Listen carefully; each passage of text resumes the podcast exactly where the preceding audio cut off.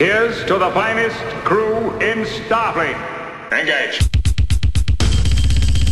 Captain Jean-Luc Picard of the USS Enterprise. Commander Benjamin Sisko, the Federation Starbase, Deep Space Nine. Welcome to the Greatest Generation Deep Space Nine, a Star Trek podcast by a couple of guys who are a little bit embarrassed to have a Star Trek podcast. I'm Ben Harrison. I'm Adam Pranica. How are you doing? Felt a little newsy with the open today.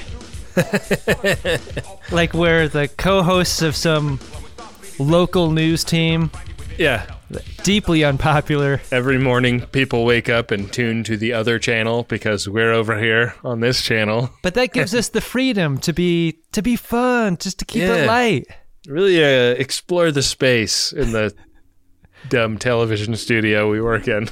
It's all dog stories and Everything human interest, yeah, all the time. yeah. That's us. The human interest story of Star Trek podcasts. You drinking anything over there? Yeah, I got I know, a I know this is a regular app, but Yeah, we're doing uh we frequently do pod fairly early in the day, all things considered. And uh yeah. all things considered also it uh, records early in the day. That's why I said that. uh, I am yeah, I'm drinking a Freem Mexican lager, which is Oh, my that's your fave. it's kind of been a, a regular go-to for me lately. It's the it's a as you've commented, an extremely light-looking lager beer. Yeah, it almost looks like a like a white wine. It's so light. Yeah, it's true. I'm having some uh, some beers that friends of DeSoto brought to us on our recent Canadian tour leg. Oh right, you got Uh, all of those in the yeah, in you- the post Canada divorce. You were too uh, scared to put any any beverages in your luggage, so I took it upon myself to bring all these beers home. Did they all make it back unexploded? They're cans, dude. Dude, a can exploded in my bag. It was a can? Yes. Oh man, That's I thought why- it was a bottle. no. That's why I was uh I was extremely gun shy about packing beer cans in my bag. Well, the uh. I, I took I took the precaution of putting it in uh, double layer of uh, hotel plastic laundry bags, Great call. but uh, I did not have any explosions. Uh, I'm drinking a couple of beers from the Whitewater Brewing Company of Ottawa Valley, Ontario. Um, I've got a Legion Lager, and then I've got the Farmer's Daughter blonde ale. It says, Yeah? yeah. So that's what I'm drinking. They sound pretty crushable, are they? Yeah, the, I'm I'm enjoying both of them. We had plenty of great beer up in Canada. They know how to do it up there, you know. Yeah, we had uh we hung out with some some new friends of ours at that Edmonton show especially who like stocked our uh, our green room with like their some of their favorite brew dogs. Yeah, the folks that picked us up at the airport for the Edmonton show had uh, had like a handmade sign about being friends of DeSoto, Yeah. and we were a little worried that they were going to harvest our organs, but instead they gave us a bunch of delicious beer, and I have some of that in my fridge as well. That was a moment where you did a bit with a stranger and the bit worked. Bits, bits, bits. No matter what. Yeah, I mean they weren't strangers; they were friends of DeSoto. They were ready for my dumb bits. Yeah, they really were. Adam and Samantha were were great friends to us for the duration of the Up and Downtown festival. Yeah. Man, it was so cool to go to Edmonton and, and play to like a real full room Yeah. like that. The, and we got to go on our friends uh, Gr- uh, Graham and Dave's podcast, Stop Podcasting Yourself the night before, which was also a ton of fun. We got to t- thank uh, Brent Oliver, who was the guy who booked us for that Up and Downtown festival, a also Yeah. a friend of DeSoto. We got to do one of the rare like backstage pictures with someone's family, Yeah. like including small children, which is is kind of a rarity for us. yeah, it was really funny. Uh, the I think his son didn't want to be in the picture, so he held the camera, but uh, his daughter was cool with it. Smart kid. Yeah, yeah, that son's going places. Yeah. and we, you know, like the photo, they can Photoshop the daughter out of it. You know, Sure. Yeah. Probably want to. Uh, I think that's probably enough Marin for one day, right? I think so too. Let's talk about this app Peldor joi to you, Adam. and a hearty Peldor joi to you, Ben. It's season three, episode 10 Fascination. Do you realize realize how incredible this is? no, of course you don't. Jake Sisko is uh, having a full blown like teenage love bum out in his room, looking at some jewelry that Mardah gave him. They're on the outs. He's smelling the the like stamp that goes through her ear. like because it's, it's an earring, right? Yeah, it, it is an earring. I think the thing I miss most about Mardah is the smell of those ear holes. Her ear piercings have a particular smell. I don't know. She got into college though, and uh, she has done what I did when I went to college, which is pick a school as far from everyone I know as I could possibly get. Yeah, but you didn't pick a school that was two planets away from Regula 1. She got accepted to the regular 3 Science Academy. No shit, I didn't. Uh, I didn't pick up on that. Yeah, she's probably studying at like the Carol Marcus Hall. And uh, I've And, heard like- that the bars around that campus have great apple cider. They're cultivating a lot of apples in that system, Adam. A lot of apples. boy, uh, you definitely want to go to the campus gymnasium named after the super jacked guy on Regula 1. it's just all arm machines. Leg day, what's that?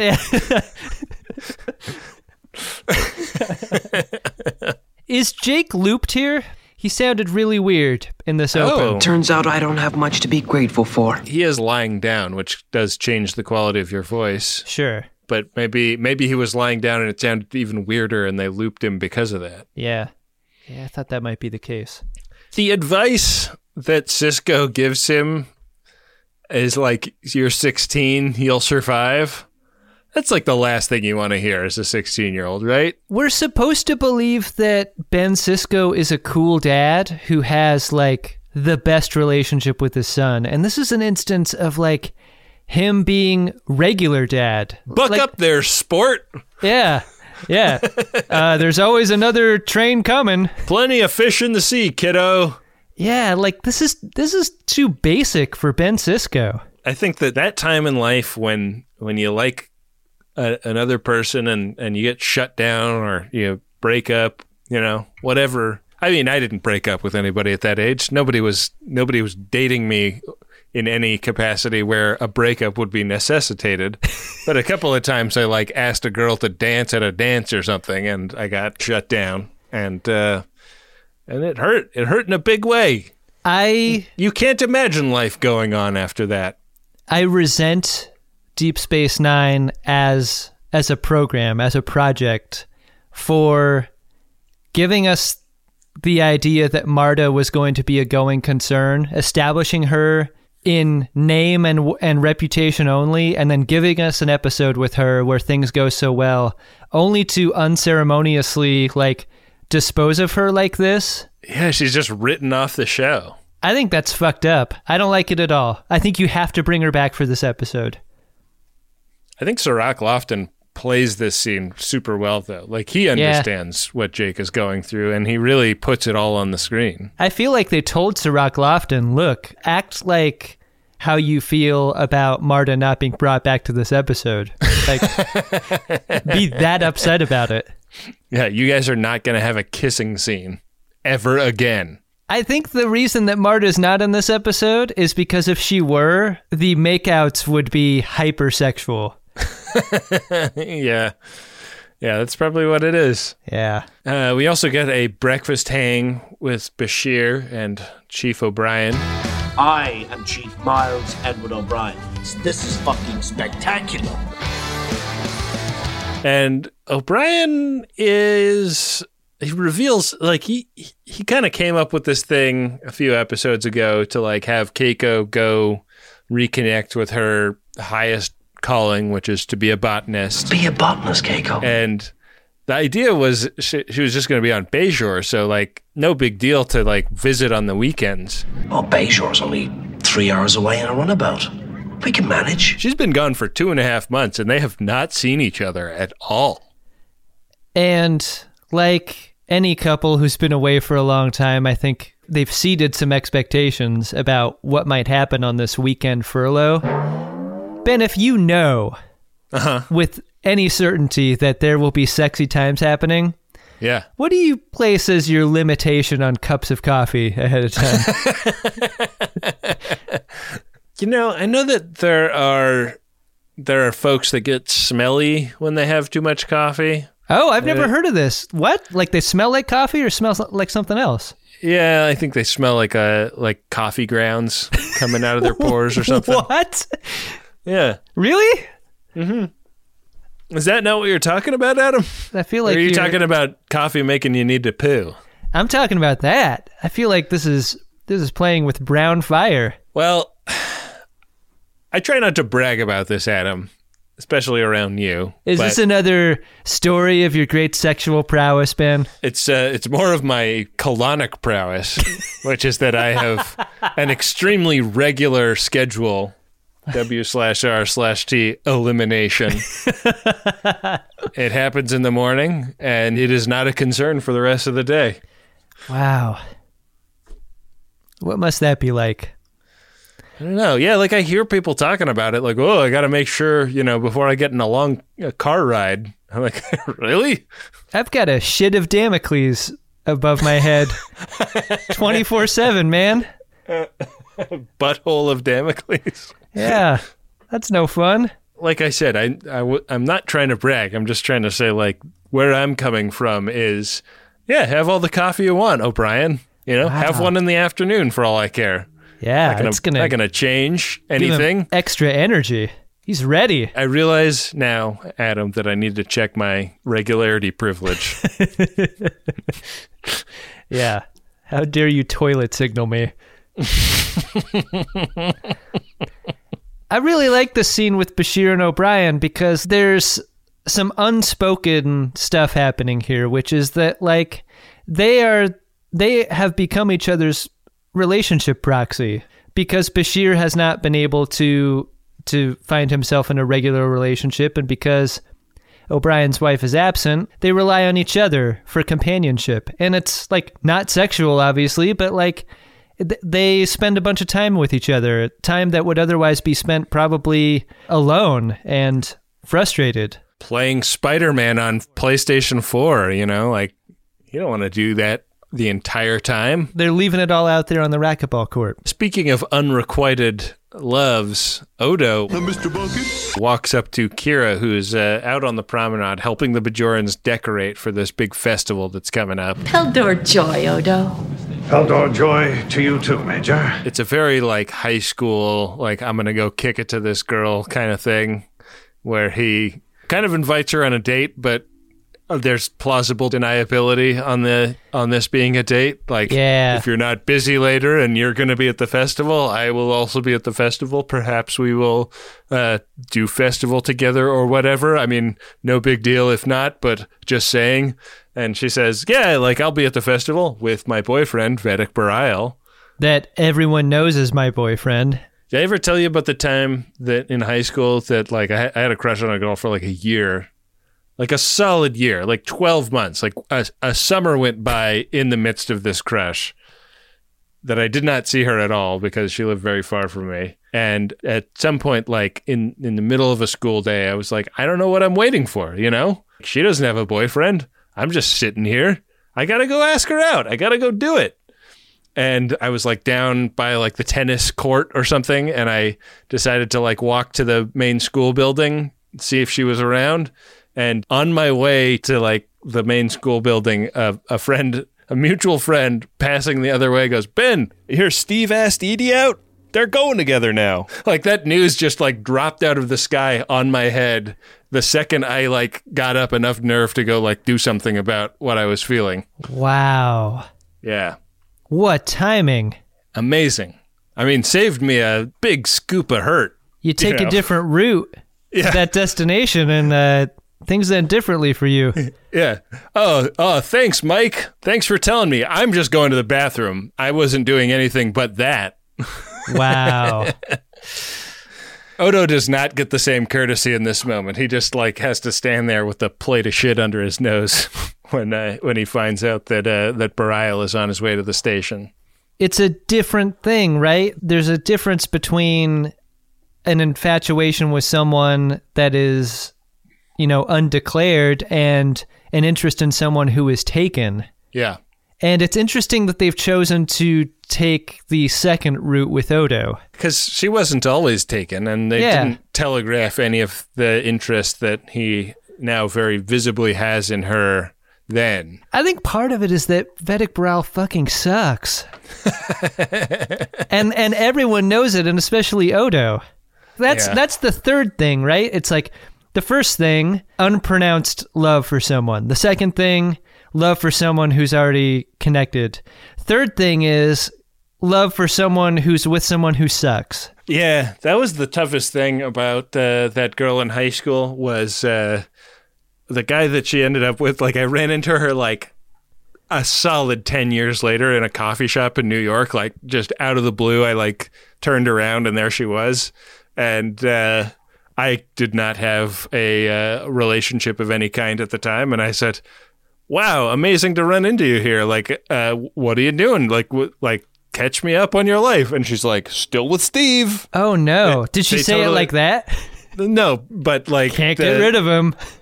they were like high school sweethearts who ended up together in a Ah. way that I like admired, you know? Yeah. I guess. Golden Cot. The cut. Golden Cot. So, So Kira and O'Brien wind up waiting at the door to the airlock together, going, uh, uh, "Oh, who are you waiting for?" Keiko, Ah, Bareil. good luck. And then the the door slides open, and it's like it's still facing them in a way that like you could almost hear like the record scratch. And I was so ready for the camera to turn around and cut to Keiko and Bareil making out in the airlock. like I couldn't believe that it didn't happen. It was like so perfect for that, but also I understand why it didn't happen. This is a really well directed scene, and this is an Avery Brooks directed episode. And so there are a lot of interesting choices being made throughout. And this A versus B scenario only serves to underscore how painful it is when things aren't going great in a relationship. Like to have to have new love next to worn in love. Right. Like- quotidian married love. It's uh, hard so to compare different. those two. Yeah, because Keiko is totally fucking wrung out from traveling with a small child, which I can only fucking imagine how Yeah. exhausting that is. The kid is sick. She like boots in Miles's lap the second he says hi to her. Yeah. And the fuckfest that you're waiting for as the dude who has been living the bachelor lifestyle for two and a half months is fully called off in like 10 seconds flat, you know? as soon as Molly barfs on your junk, like that's that's done. It's over. yeah, yeah. The uh, the couple of days, like you, you may sneak something in by the end of day two, but long odds on anything going down in in this visit. At that point, Nothing and no one is going down this weekend, O'Brien. and a further slide whistle because uh, it is revealed like the thing that has made Keiko the most stressed out on this trip is she had that person next to her in the seat on the airplane that insists on talking.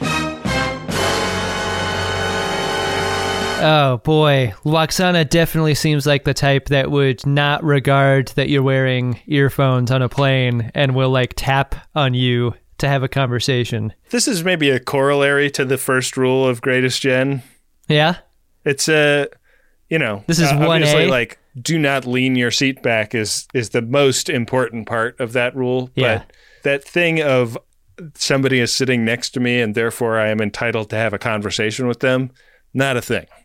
Not a thing. You had a recent experience with this on uh, on one of our tour legs, am I right? This was the Minneapolis to Toronto leg, is what this was. And I was sitting next to a lady who was, I mean, super nice, but that was part of the problem. because I was listening to podcasts and staring out the window from my window seat, and she wanted to talk and was not taking headphones for an answer. Right. she was like, uh, she was talking through the headphones, like looking at me and talking, and like I had to take them off because to wear them would would be weird. Like she totally forced it. And it wasn't like urgent conversation about anything in particular. She was like, "So how long how much longer do you think the flight is?" And I was like, "Well, I think we were all told it was an hour and 45 minutes." I think there's a uh, screen directly in front of you on the back of the seat that you're uh, sitting behind that Yeah. can tell you everything you need to know about that. I mean, and I understand if she's like a nervous flyer or whatever, and and like I, I don't, I don't feel like she's a bad person for this, and I don't feel like people are bad people for doing this. But like, there's like, Which there's, is why it's not the top line of the rule. it's the etiquette of being in public or being with other people in a confined space that I think is is sometimes lost on people. And it's like, you know, the person you're tapping might have some uh, some hang up or social anxiety or need to focus on whatever they're whatever they're doing, you know. It's it's like uh it you know, when you edit an episode of this show, you send it to me to uh, to QA before we publish it. And uh, occasionally I will be doing the work of listening to your episode, which is always fun for me. Know, I, I love hearing how you edit it and, and the drops you put in, and it's it's an enjoyable experience. But I to to all outward appearances, my wife sees me walking around the house with headphones on. She's like, "Ben is being an asshole right now," Right. and wants Yeah. to talk to me and have a conversation. And it is hard uh, for the the casual observer to see what what is happening as anything but just you know you shutting the world out for no good reason. Why didn't my seatmate know I was listening to Stop Podcasting Yourself? Like, that's what she needed to understand. That Yeah. could not be interrupted. Yeah.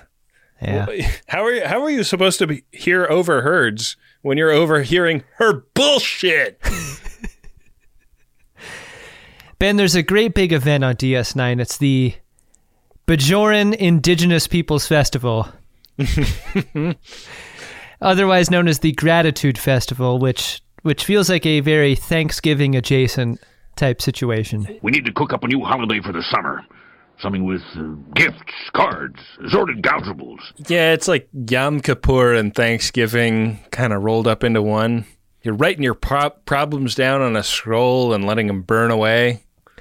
I like seeing this kind of event. You rarely got anything like this on the sterile Starship Enterprise D. Like Yeah. it it's fun to experience this culture in this way with with a celebration and a parade and Yeah. and a band and stuff. This is great. You know how like uh, airports and hospitals sometimes have like a interdenominational chapel. Mm-hmm. Do you think the D has something like that? Yeah, I think so. I think it would have to. Now you are asking me to send them back into the dark ages of superstition and ignorance and fear? No! Do you think that Deep Space Nine has something like that, or is it all Bajoran religion? I mean, if I had if I were a betting man and I am, I think I would bet on Bajoran. Do you think that there are people on Bajor that believe in a different religion that also arose on Bajor? Or is everybody the same religion on Bajor? I see where you're going with this, Ben, and I like it because because the idea that uh, Because everybody knows knows the old adage: there are no atheists in a Bajor hole.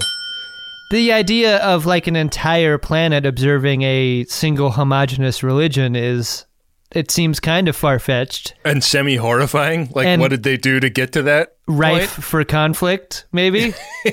yeah. Yeah. Oh yeah, everybody else that believes something not this, we killed. Yeah. Is basically what that implies. Yeah. Lwaxana Troi is there because she heard about the founders situation. She's undergone interstellar travel to go comfort Odo in his time of need, which is it's a weird thing of like emotional intelligence and emotional stupidity at the same time on her part because she wants to be there for him and like comfort him, but also like everything he is feeling uh, about it is something that she imagines he must be feeling about it. Right. You poor, sweet, tortured man. This knowledge that she comes across seemed very far fetched to me, Ben. And so I did a little bit of research. Oh no. What I found was there were uh, there were lines of dialogue removed wherein Lwaxana Troi discloses that she and Admiral Nechayev Admiral Nechayev and Valerian Canopus? It's Admiral Nechayev. Are those valerian canopies? Admiral Nechayev. Canapes my ass. That's a Ritz cracker and chopped liver. are great friends. Whoa. Kindred spirits is what she called them, and said that uh, she heard about it from Nechayev. She heard about this founder situation from her. Wow. Do you think that uh, she and Nechayev like a a nice uh, chopped liver on a Ritz cracker?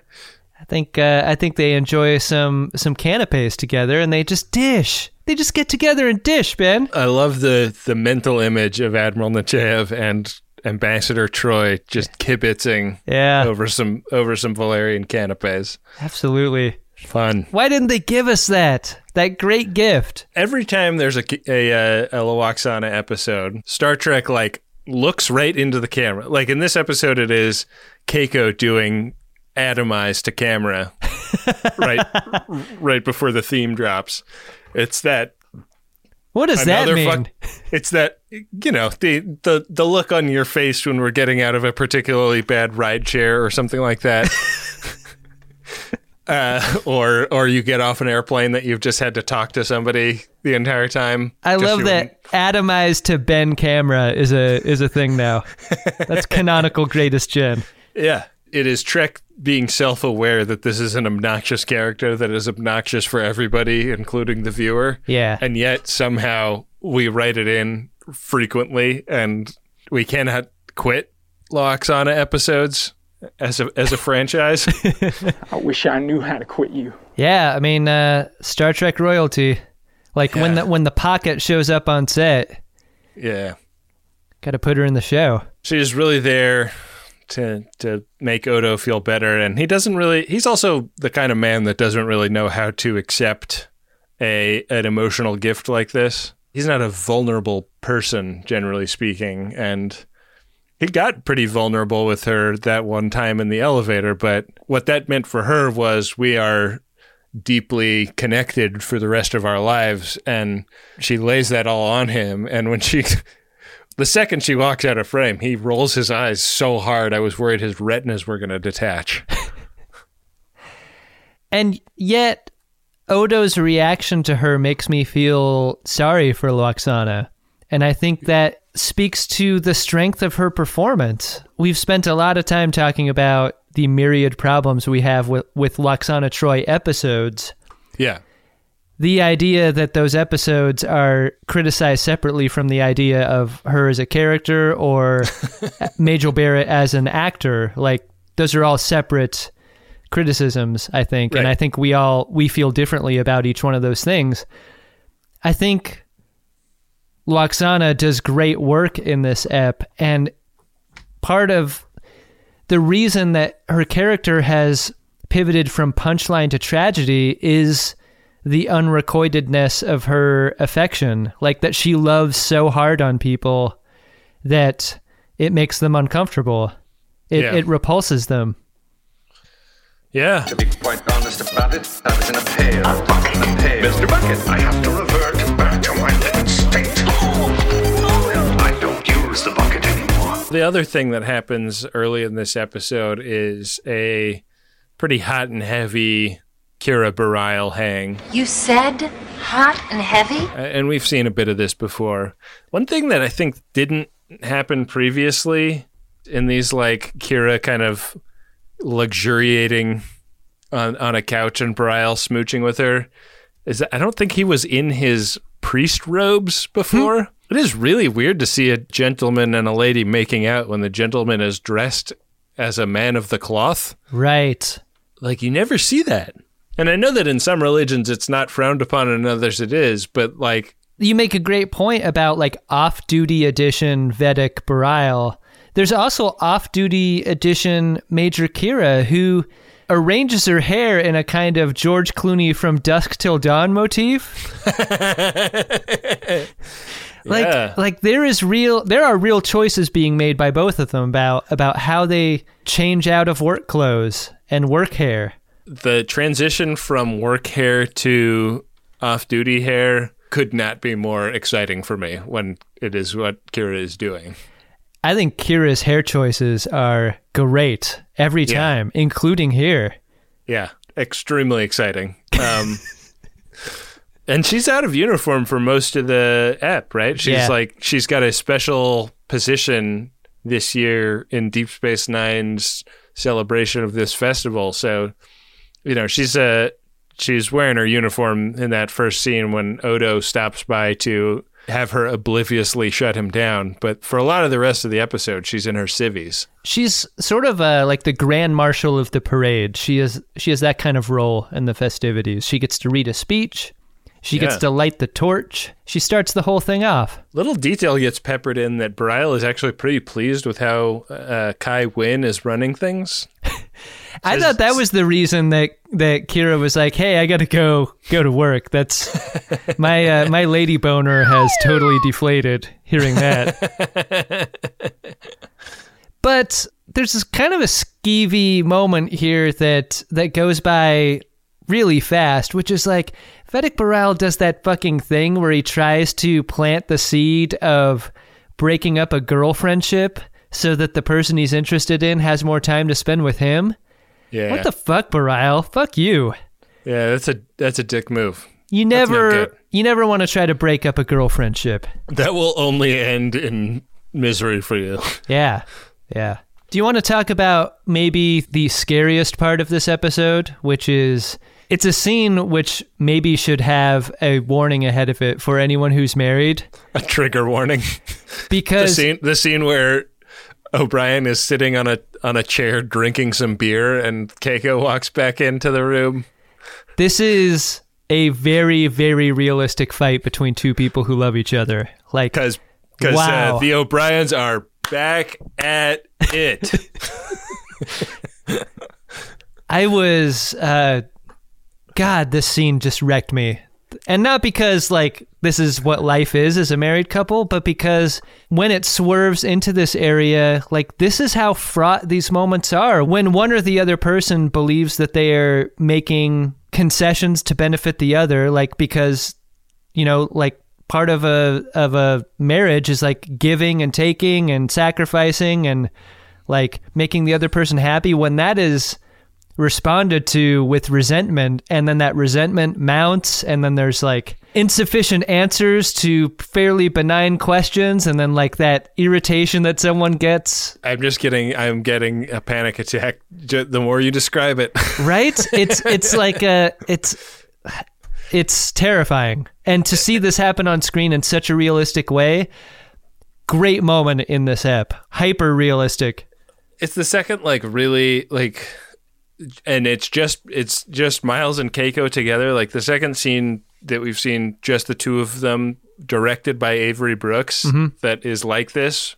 The first being I think it's the episode where O'Brien is put on trial where uh th- that first scene is just them in a runabout cockpit like headed out on vacation. And that's right he did direct that. the dynamic is like so intoxicating and like exactly like the funnest thing about being in a long-term committed relationship. This is like that mo- like it, it's like right on that knife edge of like we're supposed to be having fun and somehow instead we're going to have a fight. I want Avery Brooks directing a rom com. Like, I think his ability in this area is expert. I think he's really great at this. because like she's super wiped out. She's like, I don't like all I've been doing is fucking looking after a goddamn kid, making choices all day, and there's a bunch of shit on my plate right now. Like we have to like go do this stupid festival. There's parties. There's people that want a piece of me. I am wrung out. I am not here for this shit. I feel exhausted. And he's like, well, let's like make concessions to that. Like let's let's find a chill way to like service some of our obligations, but we don't have to do everything, or we could do nothing. Like whatever you want. And she's like, I don't want to pick between the, all of those things. Just tell me what you want to do, and we'll do it. Miles, I've been making decisions all day long. And that's a that's, that's a real thing, you know. I have strong affinities for what Keiko is going through here because I often find that I am, as a function of being a member of a couple, committed to things that aren't necessarily on the top of my list of things to do, but also feel obliged to do them. But also sometimes I'm like psycho emotionally not up for them. And it is hard to admit that sometimes and defend yourself against them. Yeah, I think you're exactly right. Part of what makes this scene great is that we are all Keiko and we are all O'Brien. Totally. And if I had a nickel for every time my wife had tried to get me to wear the sexiest clothes I own out to something, Those those silk boxers, yeah? I'd be a rich man. So the gratitude festival is is underway and people at the festival are, are juggling and rolling balls in their hands. Experts suggest feeling for lumps in the shower when the body is relaxed. a weird amount of like circusy shit is is suffusing the show. Like somehow the the showrunners have really like taken the Ren Fair Kool Aid this Yeah. season. The higher, the fewer. Yeah. At a few instances during the episode, Lwaxana has sort of made a gesture to her head in the head on style fashion. Applied directly to the forehead. And Jake makes one of those motions uh, early in the ep too, after which he makes a hard pass at Kira. Like, capital P pass. I love you, Nerys. The sort of bravery of a Tom Riker driving the Defiant into into a into ten Cardassian ships. Like, Yeah. wow. He wants to dock his Defiant in her airlock. Except to Kira, Jake has always been cloaked to her. To her, right? Like, like he, she's never seen him on her radar. This comes as a surprise. A big surprise to her. And the funny part of it is that like she kind of misinterprets what he's saying as him asking her for advice about how to kick it to older women. but like You never want to say that to an older woman. Right. What are you Yeah. doing, Jake? What- But also, he does that like super high school thing of saying, first, I love you. Second, do you want to go out with me? Yeah. That is the wrong order, man. And the wrong order by like months. I think Cirroc Lofton is great in this episode because these are fairly thankless things to say. The line on the page is, I love you, go out with me. Like, how many different ways can you do that while still achieving some sort of like human moment there? it seems really hard to do without Yeah. without becoming a punchline.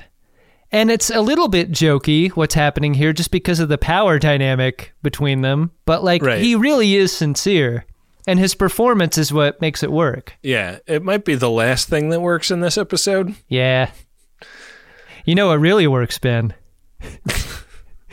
the uh, the scene where uh, Dax and Morn are sitting by the fire fountain, and the length of Morn's scroll is comparable to to his crank. Dax is like, "Boy, that is a great big scroll you have there. You should really just stick that in the fire." I feel like a lot of ladies would be pretty impressed by that scroll. He's But, got uh, some I- prodigious yeah, scroll. But you can't have it out here in public. This is a family event, Morn. like it's such a throwaway scene, but it's Yeah. it's great. They do that right. Very funny. Feels like a while since we've seen Morn. Yeah. Welcome back, Morn. This is also the scene where Bareil comes and confesses some sort of schoolboy love for Dax in a way that is very similar to what Jake Sisko just expressed to Kira. And uh, he's headache horny in the way that we now understand this show to work. Like it's fairly early on in the ep. We've seen two people do head on, Apply directly to the forehead. and now there are some choices being made with respect to uh, romantic interests. And that's unfortunate, Ben, because like the secret's out. And Yeah. what are we, like 10 minutes into the episode? Yeah, I think maybe like 15 minutes into the episode, like the what is going on is like beyond obvious to anybody that's watched a Lwaxana episode before. Right. She shows up. She finds Odo listening to a band. She has put on her "May I speak to your manager" wig, and uh, attempts to seduce him into some dancing. Uh, but he is uh, he's not really having it. He's not he is not sensitive to the thing that everybody else is sensitive to. I'm with But, uh, Odo. How are you supposed to dance to like pan flute and marimba? Yeah, there's no rhythm there. Now Yeah, he wants to drop it like it's hot. He wants to shake his ass. they kind of sound like island rhythms.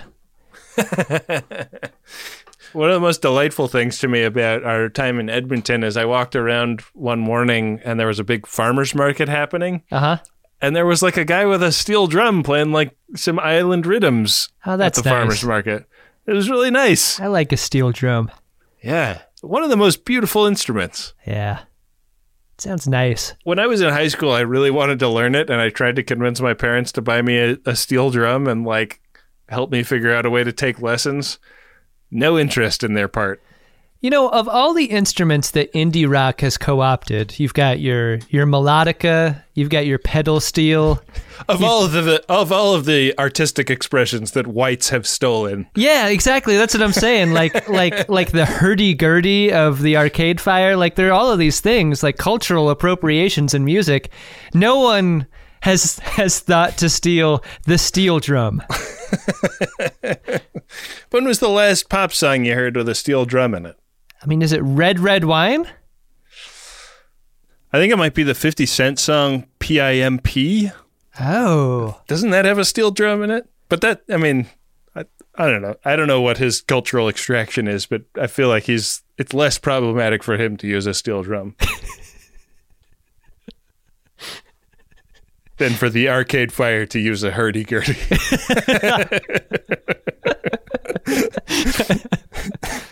What are you doing? What, are you doing? You're doing now.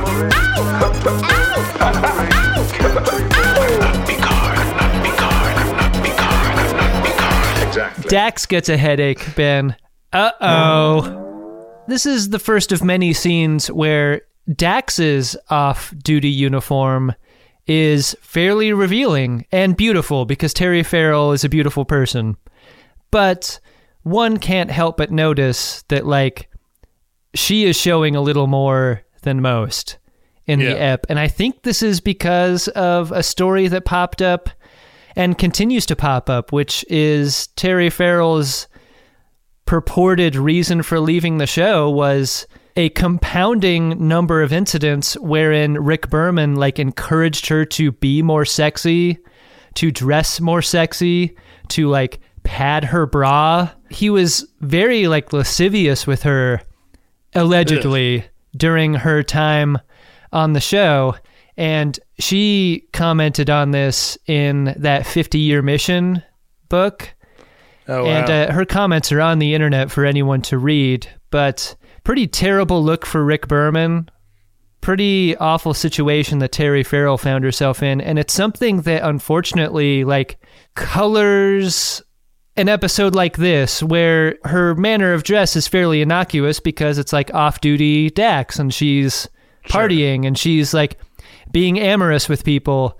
But like you see when it's her it's different because of this story and i think that's too bad and i think that should be mentioned when we talk about her in this context.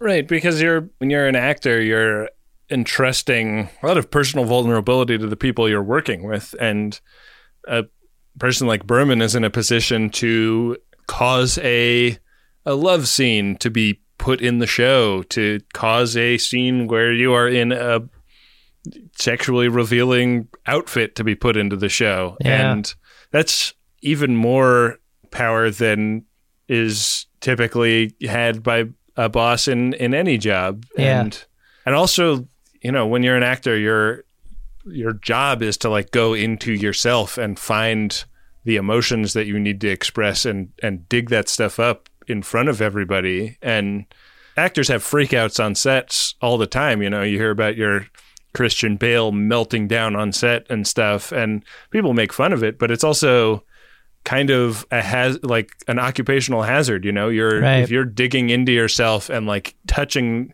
your emotional third rails to get access to those things to express them on screen to make them present so that we as an audience can feel them. You're raw a lot of the time. Right. And imagining what it is like to be that raw and exposed and also to some extent under the sway of somebody that you don't really trust with the the charge of like treating that respectfully and artistically is pretty scary and uh, kind of a sad thing to think would would happen on a show that has as high of ideals as this. Yeah. I think we all feel like Star Trek displays like an idealism that we should all seek to to achieve and this is one of those contrasts it's like a contradiction where like some of the perfections on display in this future are made by imperfect people Yeah. and sometimes bad people and it's fucked up how someone like a creative executive could give cover to their terribleness by calling it a creative decision or saying like your character would do this you Yeah. know like like that's such a terribly chicken shit way to be an asshole to to a coworker Yeah. allegedly Well, uh, moving on from that. Dax's headache results in her spinning off in a flirtatious way It does. Uh, we catch up with Quark, who's who's trying to hawk pens to write your sins down on those pieces of paper. yeah he's So not in the paper business he's in the pen business How many pens do you think he had there? Do you think he's in the Pen 15 Club? And then we find Miles and Keiko up in their uh, their traditional second floor Quark's Bar hang. And she's laying some bad news on Miles. The bad news is that their the expedition that she has cycled back from only briefly may go on quite a bit longer than anyone anticipated. it's another element of a long-term relationship that is painful which is the thing that is better for one person often is a sacrifice for the other or painful for the other person to accept the idea of keiko being gone another seven months really hurts o'brien here Yeah, he's like, man, I might actually have to get the runabout and come visit you on the weekends, like we talked about before. and then Shit. was summarily dropped for some reason I mean, he is not great about receiving this information. He gets petulant, and you know, I think there's a way to express what you what your wants are and what your feelings are about something that don't kind of recriminate the other. Sure, but Uh, but Keiko also mentioned a work husband in the context of this argument, and that should not have happened. Yeah, You got to yeah. keep that to yourself. You don't have to explain away Trevor while uh, while describing this thing that is not going great for your husband. Yeah, that's that's this thing of ours between her and Trevor. Yeah. You know, they just they just like to flirt around the water cooler. It's it's totally chaste. He's a friend. Friend. So that doesn't go well. Neither does the discussion between Sisko and Jake in the aftermath of the Major Kira pass. Mm-hmm. Another not great dad scene for Ben Sisko. Like, of all the ways that he could discourage his son from going down this path with Kira, Like spraying a garden hose at him. like the one thing he doesn't choose to say, the one thing that no one chooses to say is that like love is a two-way street and you never want to have to convince someone to love you. Right. Like Yeah. that is never on the table at any point between any two people in this episode. But man, like I think that that's something that like all of 80s and 90s media didn't understand in a weird way. Like because that's core conflict and that's like how you write a story is like what person A loves person B but person B doesn't know or doesn't love them back. Like that's the beginning of yeah. most stories. The moment in college when I realized that you don't get a girl to love you by standing outside her house with a boombox over her head was like uh like a total like oh you Right? know?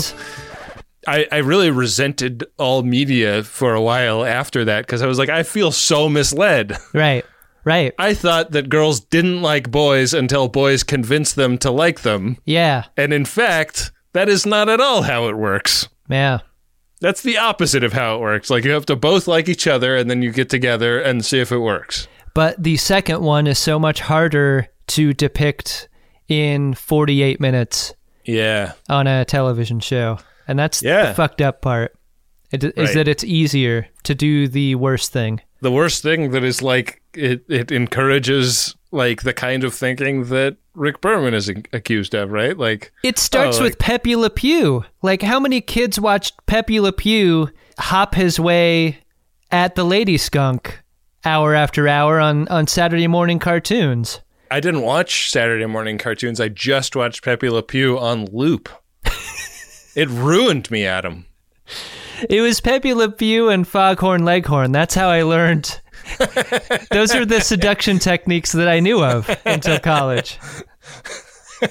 That's why when I uh, when I when it really got serious between me and my wife, I said, "I say, I say, I think I love you."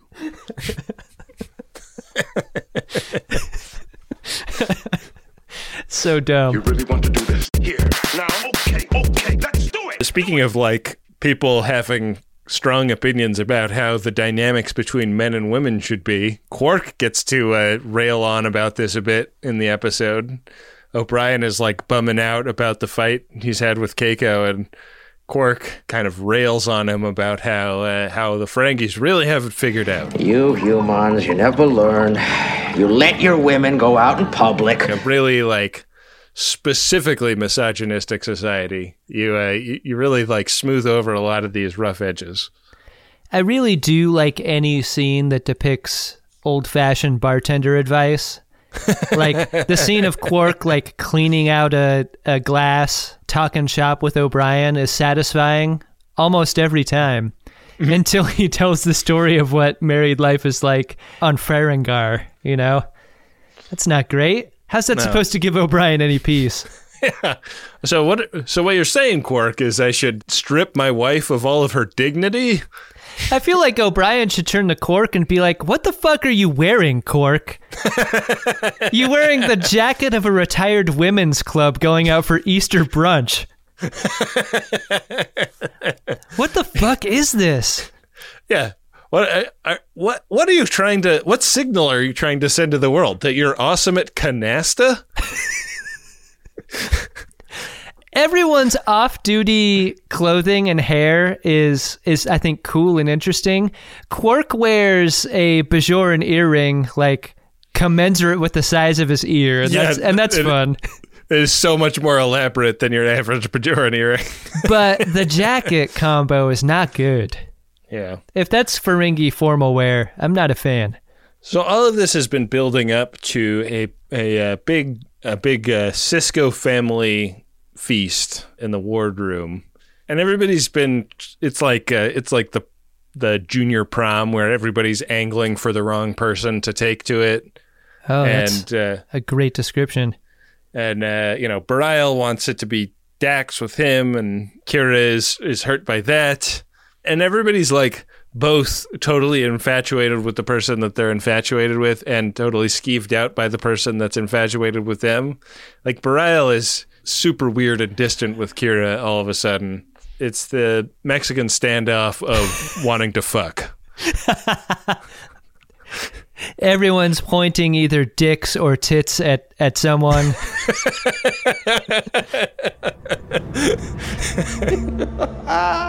Whee! what a predicament! It even like makes Sisko laugh, right? Because like, because Dax is really putting the moves to him. It almost gets to the point of her like unzipping his fly. It's so she's coming on so strong, Uh, to the extent that it's like a smash cut to medical readout. yeah, you know what? That is an interesting transition, isn't it?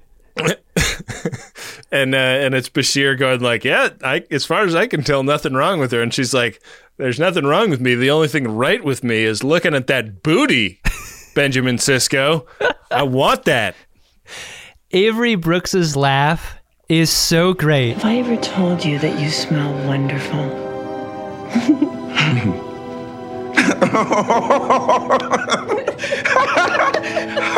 Ah, you know, old man, I have to admit, you had me going there for a minute. It cuts through all of it. I can't help but laugh when I hear him laugh in this character. It's so much fun. It's really fun. I don't know how he does it.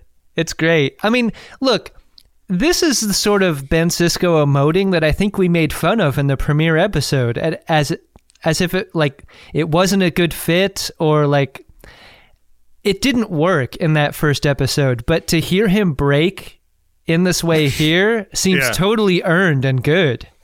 I will say that, like, as a director directing actors, what he is doing in this episode is working. He is getting great performances out of everybody. Like leaving leaving Sickbay, Dax is doing like I, I'm so excited to have introduced my new boyfriend to my dear friend, like happy couple vibe. And he is still doing like, good. I'm glad we solved that little problem. Like I am oblivious to the fact that she's still doing it vibe. and and it and it's exactly what that scene needs. It's so Yeah. funny. Yeah. But the story is so dumb and preposterous and it's like Ren Fair imagery and it's a bit like a Deep Space Nine always doing bits All I do is Bits, bits, bits. no matter what. kind of a problem. What's a food that you pick the good stuff out of and leave the rest? Like a like a trail mix that has M&Ms in it. This feels like, I mean, I love a trail mix, but this feels like the snack mix that you take all the good stuff out of. Like, there are Yeah. such good moments in this terrible episode. And that's one of them. A lot of the building blocks are great. Yeah. Like even O'Brien's kid is great in in the episode, Yeah. you know? Yeah, Like, Molly's she only cool. has she only has a couple of scenes, you know, like the scene where she she yaks on his on his groin, the scene where she's playing with the pig and he sends her into the other room. she's but- a strong child actor, and she's as young as they get for, Really for who we get to see on Star Trek in general. She's about as young as can be like trusted with having a line that she says back. Yeah. and she does it and that's in the in the midst of O'Brien and Keiko really being like down in the dumps with their relationship. This was like one of the the weird parts of the episode to me because neither of them is like sprung off somebody else. Like Right. neither of them is under the influence necessarily of Lwaxana. I guess maybe Keiko is because she was sitting next to her on the flight the entire time and it's about proximity. If the rule of what's happening, if if what Lwaxana is transmitting to other people, if the rule of that game is that you must be attracted to someone who does not share that attraction to you, I mean, there's a moment where the math of that makes sense between Keiko and and Miles, and that's a little later on. I mean, I think the rule is that you just have to be attracted to the first person you see that you have any latent attraction to at all. Yeah. But the conflict between them doesn't seem to be related to that at all. There's a scene where O'Brien like leans up against the bedroom door and tells her that like he's going to give it all up. He's going to resign and go to Bajor and then Earth after that if that's what it takes. Yeah, he already left the iPad on Sisko's desk.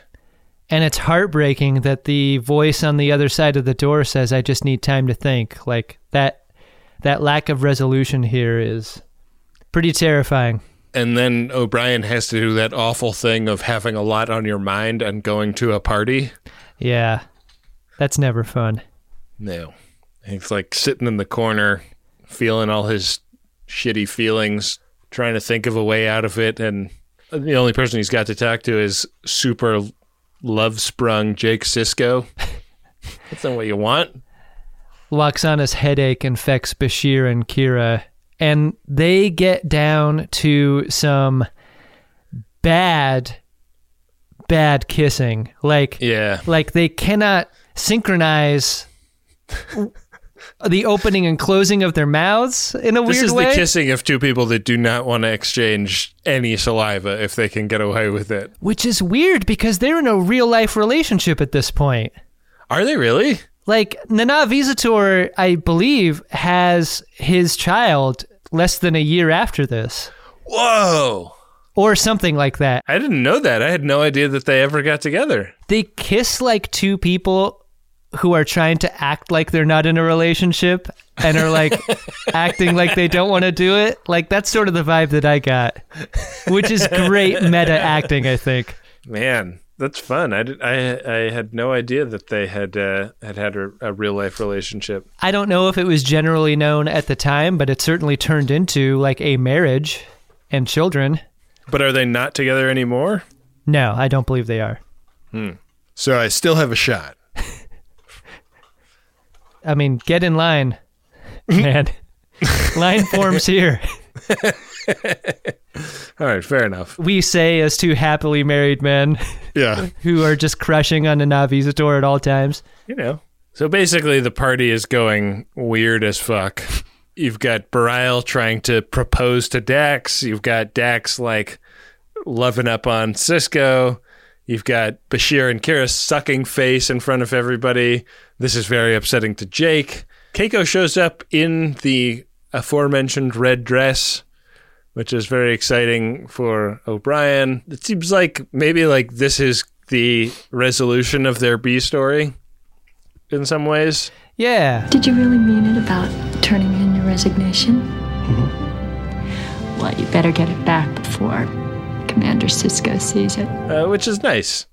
And they get like a real nice like they go in for for close ups when when they go in for their for their uh, congratulatory kiss with each other, where you know they put the pro mist filter on and they they just look so so excited to be together.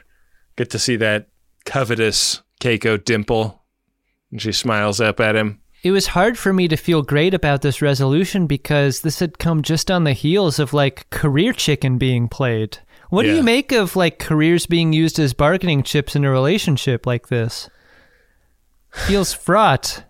It does feel fraught. I don't think that he was doing that at her, though. I think No, he was doing no, it I- for her. Yeah, uh, look, I, I completely agree, and that's not how I meant it. But like, I, I think that they've like if if there's career chicken, it's been on a much larger scale. Like she she made major sacrifices to be with him and come to this station, and now he's saying, "I will I will now do the same for you because Yeah. you've done your time, and maybe it's time for us to like I can't be hundred percent priority Miles O'Brien the entire time."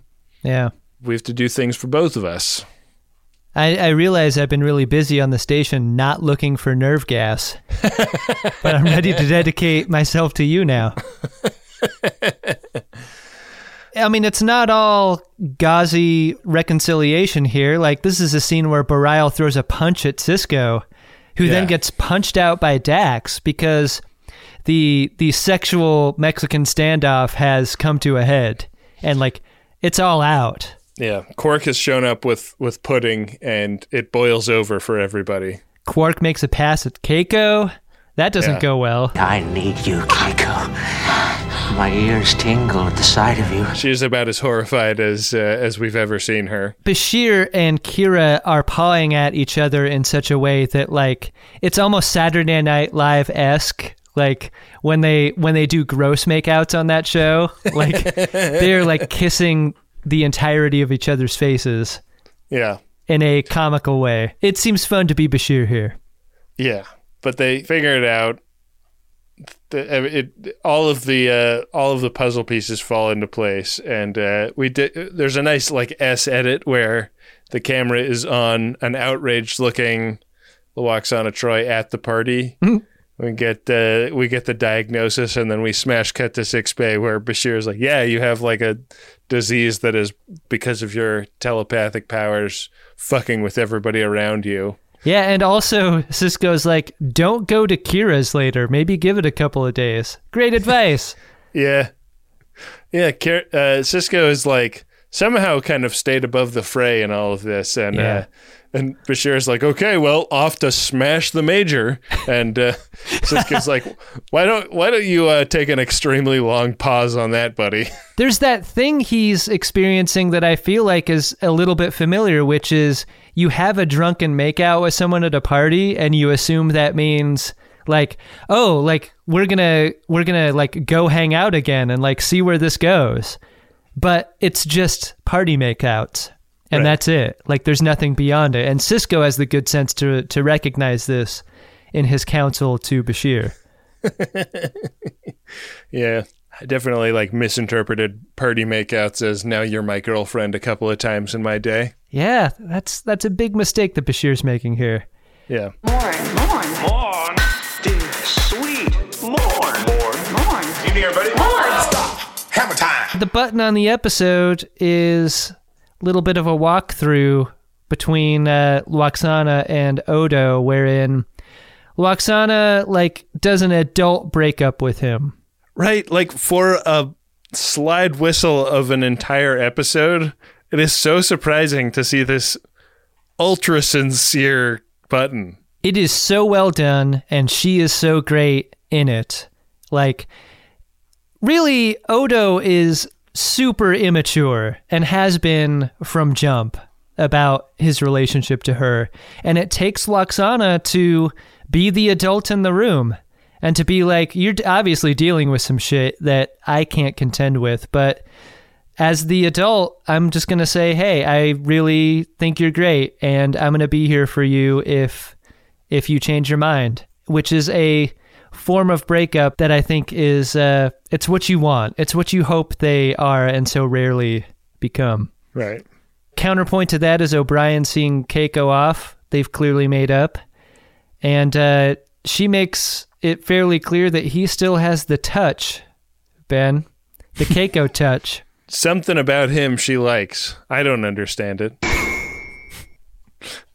He's transported himself into her heart once again. Bashir meets O'Brien and we're sort of back to one, right? The the relationship's been reset between them. With Keiko gone, they can resume their friendship in earnest. And that's the end of the show. Yeah. Did you like this episode? I'm looking at IMDb trivia right now, Adam. Armin Shimerman's least favorite D- Deep Space Nine episode. He was barely in it. Most of the main cast considered this among their favorite episodes. Oh, really? Because it was a lighthearted departure from the season's overall story arc involving the threat of Dominion attack. You need a palate cleanser, I guess. Yeah. And I guess the uh, the costume department loved it because they got to kind of explore what all these people would wear in, uh, you know, out of uniform, which Yeah. is fun. Yeah. I, I could totally see why a costume department would love sinking their teeth into this one. You know their review. What is yours? Corny as hell, and I think that uh, the performances are all like extra fun. Like I can see everybody having fun making this, Right. but I don't see it as being a compelling story or an interesting story or you know if if it's not compelling or interesting like maybe it could move the plot line forward uh, in a way that felt valuable. And it doesn't do that you know? Like it is a at at the very best just a check-in between Keiko and Miles and reminding everybody that Lwaxana still exists. But I think it's better than you know Meridian or whatever but it's still corny. Yeah, I mean, boy, that's that's a withering comparison. That's faint praise right there. I think if what's on the whiteboard for episode 10 is check in with O'Brien and Keiko, you could do worse than this kind of palate cleanser. I've got to believe it was so much fun to do this episode with Avery Brooks as director. Like, yeah if you're an actor and you're getting yourself into uncomfortable situations with your fellow actors, who better to guide you through that than another fellow actor? Like that had to be great. Um do we need an episode like The Naked Now over and over again? Something that's transparently so naked now, especially? right There's a version of this where it's violent, where the thing that Lwaxana Troi is going through is a different emotion right which I think might be worth experiencing. But that it's so familiar for the third time is unfortunate. But like we talked about before, Ben, the good scenes in this ep are as good as anything we've seen in DS9, which is a miracle. And the and the Miles and Keiko stuff that Avery Brooks has directed are great and really do a lot to humanize their relationship in a way that never was before Yeah. he got his hands on it. Yeah. So to that extent, I appreciate it. Yeah, I do too. I mean, I've got uh, I've got mixed feelings about it certainly, but I, but interestingly, I like Meridian less than this app. Yeah. So there you go. Meridian's super fucking corny. You know, it's never corny, Ben. We never find corn in the stool of our priority one messages. Let's check them. Let us do it. Priority one message from Starfleet coming in on secured channel. Need a supplemental income. Supplemental income? Supplemental. Supplemental. Yeah, it's extra. By the interest alone could be enough to buy this ship. Adam, our first priority one message is of a personal nature. It is from Mike, and it is to Kristar Shrimp Colgar. Goes like this RSVP Frank J. Colgar, hashtag greatest gen. Don't forget to send the obit to this online repository for World War II vet obituaries. Was going to text you a reminder, but this is a much more cost effective way to communicate. Mock just drank Cal's last Dr. Pepper. Cal says, Go to hell! Eckerd and Meow Colgar are fighting again. No solid loafs. Keep it liquid. Rats. No solid loaves. What is that supposed to mean? They want to poo like you, not like me. How dare you? I couldn't tell if there was an actual remembrance of a of a somebody who has passed in that or not. But if Yeah. so, I'm very sorry to hear that. Hard to know how much sincerity to give that. I know. That's a weird ass P1. And I guess, uh, you know, coming from the mock slash Colgar verse, not surprising. Not at all. Ben, our second priority one message is from Curtis. It is for Lisa. The message goes like this Ever since I accidentally wore my Comic Con t shirt out of the house, and that awkward preteen tried to chat me up about it, I am no longer a little bit embarrassed to listen to a Star Trek podcast. Thanks for the disturbing life size Spock sticker you put in my bathroom for your uncle.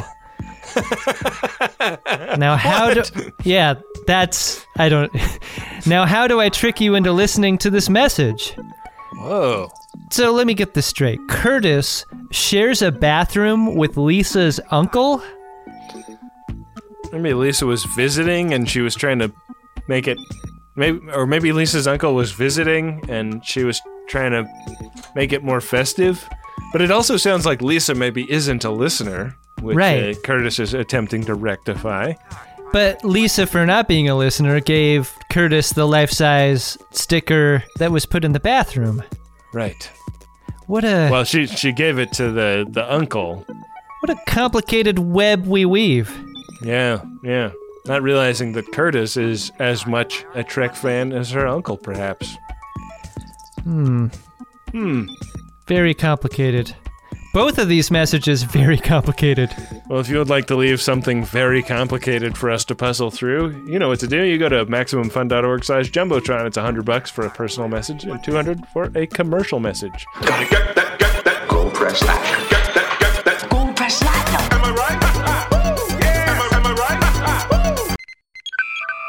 Boy, do I love a microdose gummy from Lumi Labs. I'm uh, I'm running low, so I'm gonna head over to microdose.com pretty soon and put in another order. Microdosing is a technique I use to steer my mentals in a preferred direction several times a week. And uh, I just love it because you can really predict what is going to happen and to what degree it is going to happen. Because these are very low dose cannabis gummies that uh, give you an entry level dose that help you feel just the right amount of good.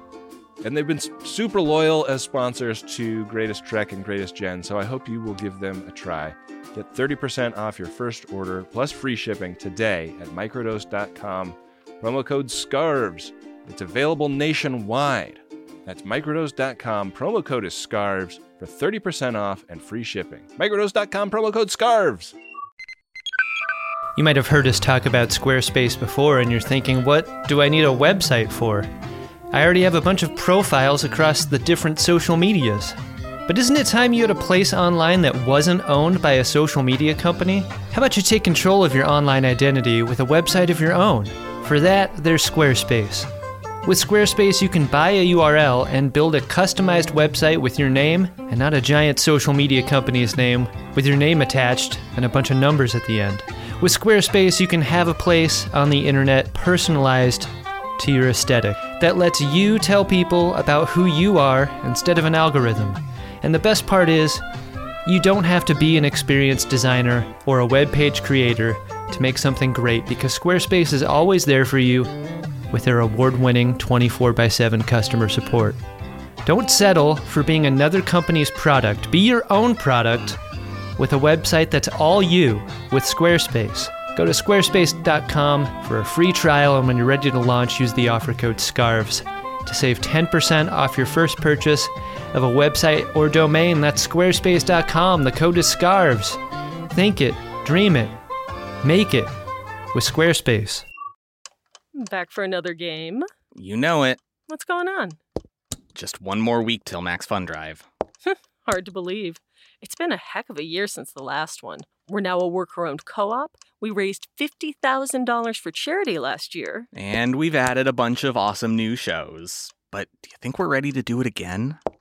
Absolutely. Lovely new gifts are lined up. The episodes will be amazing, and wait till everyone hears the bonus content. Yeah, plus they know to go to MaximumFun.org slash newsletter, so they're getting all the news. Oh, like that meetup day is on Thursday, March 21st. Then what's bothering you? Me? Oh, nothing. We're all set for Max Fun Drive to start on Monday, March 18th. I just didn't want you to see this coming. Check. What? Hang on. Most of the plants humans eat are technically grass. Most of the asphalt we drive on is almost a liquid. The formula of WD 40 is San Diego's greatest secret. Zippers were invented by a Swedish immigrant love story. On the podcast Secretly Incredibly Fascinating, we explore this type of amazing stuff. Stuff about ordinary topics like cabbage and batteries and socks. Topics you'd never expect to be the title of the podcast Secretly Incredibly Fascinating. Find us by searching for the word secretly in your podcast app and at MaximumFun.org. Gold press platinum. Get that, get that. Gold press platinum, platinum, platinum, platinum, platinum. Gold press platinum. That's a lot of yamok sauce. Hey, Adam. What's that, Ben? Did you find yourself a drunk Shimoda? Incredible. Drunk Shimoda! If you wheel the episode to the time code of 20 minutes, 20 minutes on the button, you will see Balls Guy. Balls Guy acting as a transition between the exterior of Quark's Bar, where he's selling pens, and the interior of Quark's Bar. Yeah, we see Balls Guy more than once, right? Balls Guy is. There was a time when Balls Guy was at like was at like dances and raves and stuff. Yeah. Like Balls Guy was a type of guy. And uh I don't necessarily like Balls Guy, but Balls Guy is hilarious. This was peak Balls Guy time in the timeline, right? Yeah. yeah. Yeah, and just seeing Balls Guy for as often as we do in this episode. Uh I mean, I'm sure Balls Guy is great in real life, but Sure. like the like the circusification of this episode. I'm sure episode. he has a lot of like interesting prog rock posters in his bedroom. Yeah. I'm sure I'm sure he smokes a lot of clove cigarettes. I'm sure he has some uh, really passionate theories about what the best Mars and Mystery album is. I'm sure he's the type of guy who gets to his day job back and forth on one of those weird uniballs that he like that he like puts his feet into and rides around town on. Yeah. Yeah, balls guy. That's my Shimoda. Who's yours? Uh, my Shimoda is Keiko O'Brien. Hmm. Uh, Keiko is a great lady, does something I think is kind of unforgivable in this in this episode, which is uh, you know, you you get off the airplane, you go down the the jetway into the terminal, and what does she do? She gets right to the the precipice of the jetway and plops herself down on the steps. And I understand she's tired. She's got Molly. Molly is barfing. Yeah, Barfy Molly, not a good Molly. But is that, that an is- action figure you can get? Molly with action, barf action. but Keiko, you gotta you gotta get out of that doorway. That's a that's where people are trying to get off the airplane. You're hold you know, got a dime holding up a dollar here. That's get great. out of the airlock doorway, Keiko. That is no good. Keep moving a- or get out of the way. That's one B for the corollaries to the first rule of Greatest Gen. Yeah, we're adding to the list. We've got amendments to the Constitution, Ben. I like it. You want to uh, take a look at what our next episode is, Adam? See what we got in store and and in what mind state we will be as we explore it. What it is, Ben. Well, the next episode is first of a two-parter, Adam. It is Past Tense Part 1. It's uh, season 3, episode 11. En route to a symposium in San Francisco, Sisko, Dax, and Bashir are lost during transport to Earth from the Defiant. And another uh, major streaming platform has described it as this A transporter accident sends Sisko, Bashir, and Dax three centuries back in time to a crucial point in Earth's history. Oh. This is uh, a this is a famous story arc, Adam. The- I'm really excited about this. These I don't are, know uh, anything about it. Is Whoopi Goldberg a part of this? And uh, No. and I do believe Mark Twain, perhaps. That is uh that that would be more centuries back than uh, than we're going back. Oh, okay. Uh, All right. This is they're being sent back to what is still the future for us, but is the distant past for them. Oh, all right. This is a fun. This is a fun episode. I'm looking forward to this. So you are saying I'm not welcome? never, never are you welcome. All right, roll them bones, Ben. We're on uh, we're on square 19 right now. We've got a couple of uh, couple of speed bumps ahead. We've got a butthole very close. We've got a banger very close. Uh, those are the only two things that we could we could hit, but both of those potentially send us back quite a ways. You're required to learn as you play. Roll.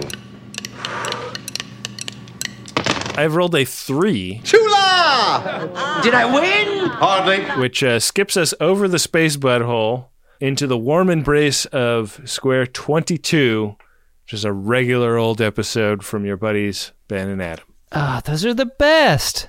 We're on a good run of those right now, aren't we? Yeah, we've stripped a lot of the Quark's bars out of the game board. Yeah. Because, uh, you know, one in every 10 episodes may be more than our liv- livers can handle. Yeah. And, uh, yeah. How dare you call our viewers livers? Well, uh, that's uh, that's the next step, Adam. So uh, we'll be we'll be back at you in a fun and sober way with the next episode. That episode, this episode, and every episode is made possible by those that contribute to their production by going to maximumfun.org/donate. It is truly painless to have five bucks a month taken out of your uh, bank account for most people. And if it if it is if it is genuinely not painless to have five bucks taken out, like no shame at all.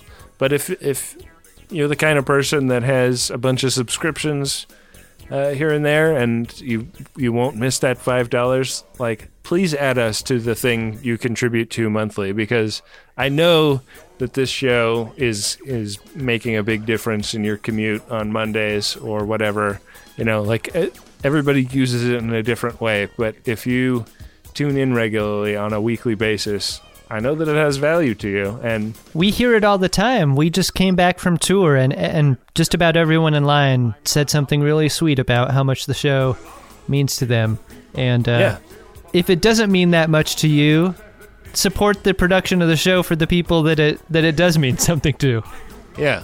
Uh, you can go to maximumfun.org slash donate. There are gifts at almost all of the uh, support levels, but at five bucks a month, uh, you get access to a ton of great uh, bonus content, not just from our show, but from all of the shows on the network. So uh, I think it's I think it's a really worthwhile thing to do, and uh, it's what I do with the shows I listen to. So I encourage you to do it to do the same. It's a good good thing. Got to thank Adam Ragusea for making the interstitial music and chopping and screwing the original intro music made by Dark Materia. And uh, thanks to everybody who goes on uh, Apple Podcasts and says something nice about the show and leaves a five star review. Uh, that really helps the uh, the folks out there who are uninitiated find it. Yeah, this show might not have won a Parsec Award, but it is the highest rated Star Trek podcast on the internet, and that means something, right? Yeah, That's sure award worthy. Yeah, there's all kinds of places online. If you uh, if you use a social network, chances are there are people talking about Greatest Gen on that social network. Just search for the hashtag Greatest Gen or join the group or whatever.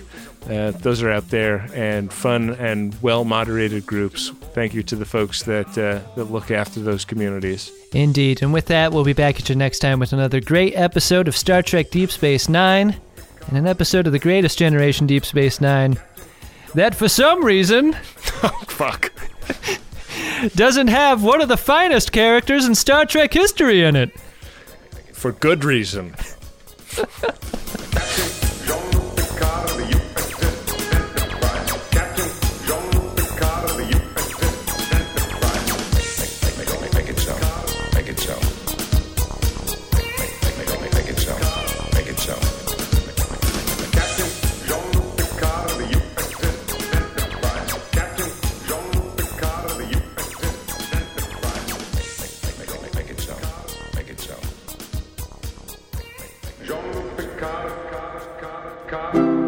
MaximumFun.org.